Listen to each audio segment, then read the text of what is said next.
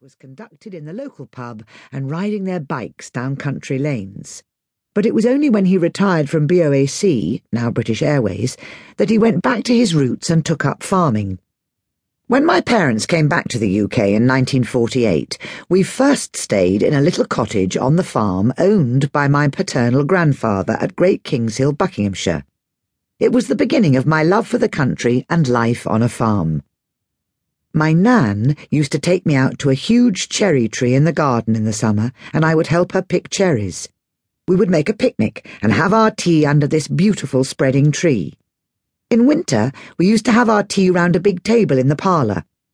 I always wanted to watch Robin Hood, starring Richard Greene, and my mother would say no, but my Nan would say yes. Guess which one I listened to. Around 1950, we moved to Bristol. I must have been about two or three. During this time, I didn't see much of my dad as he was flying for BOAC on long haul flights. I had Mum pretty much to myself, and it was a shock when my sister Barbara arrived in February 1951.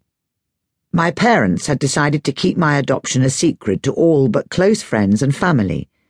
People just assumed I'd been born in Canada while my dad was working there. When she fell pregnant with Barbara, my mother had to tell the midwife, because the assumption was that my mother knew what she was doing for childbirth. Barbara was followed very quickly by Jean in 1952. I don't remember being jealous, but because my sisters were close together in age, it set a sort of pattern for life, me and them, slightly ironic given that I was adopted. Yet from the early photos of us all, at one stage we looked like triplets but to me, the most telling photo of all shows Barbara sitting on Dad's knee and Jean with Mummy. I am standing to the side, on my own, defiantly striking a pose. Slowly, over the coming years, I would begin to wonder, where did I fit in? But I had an idyllic childhood. After Bristol, we went to Limerick in Southern Ireland for a year in 1954, as my dad was training pilots at Shannon Airport. Our house was a house on a very new residential estate.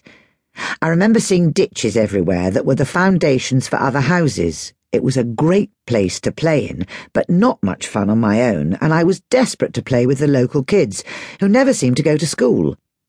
Limerick was quite rough in those days and very anti British.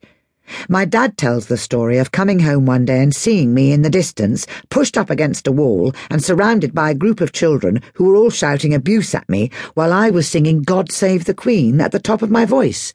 Not a good idea.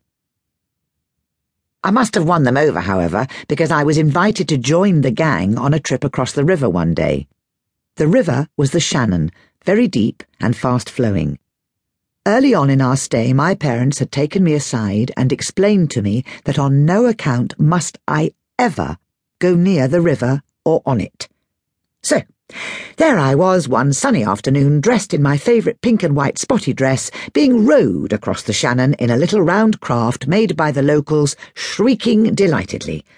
I had a wonderful afternoon and returned home in blissful ignorance of what was awaiting me.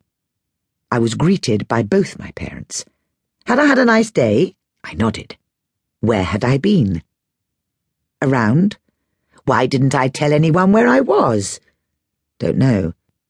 Did I know that a little girl in a pink and white spotty dress had been seen on the river this afternoon? Gulp. I have never again seen my father as angry as he was that day.